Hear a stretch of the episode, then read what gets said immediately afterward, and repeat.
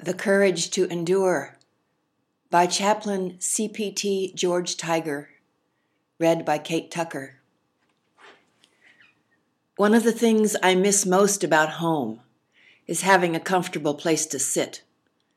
It isn't something most people think about, but over time it becomes more and more important.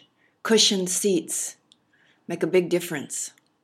As I travel around, rarely do I find a soft place to sit Soldiers do the best they can with what they have. However, you can only do so much with plywood and 2 by 4s Most of the discomforts of deployment are small, like plywood seats, but month after month they add up. It is easy to pray for things to be better, or different, or just easier.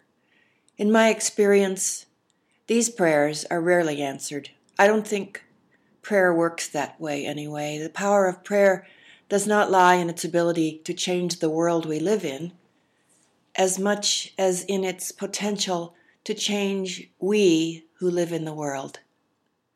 Too often, wishing or praying for things to be different leads only to frustration and a downward spiral of negative thoughts and emotions. There are some things that will not change. Confronted with these hard realities, it is better to seek courage to face them than to hope in vain for a miracle.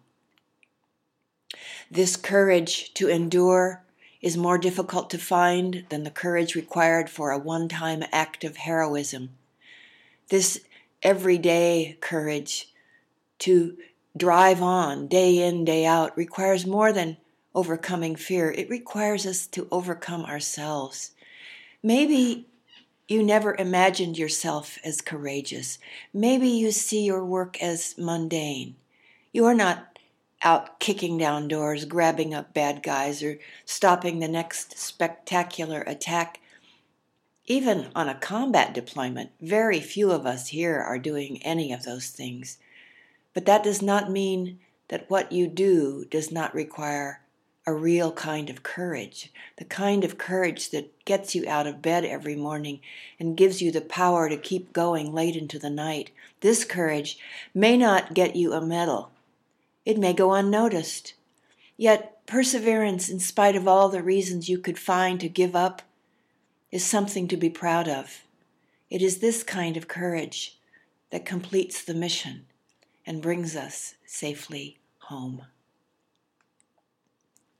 from War Zone Faith and Army Chaplain's Reflections from Afghanistan, published by Skinner House Books in 2013 and available through the UUA bookstore 800 215 709076 or www.uuabookstore.org.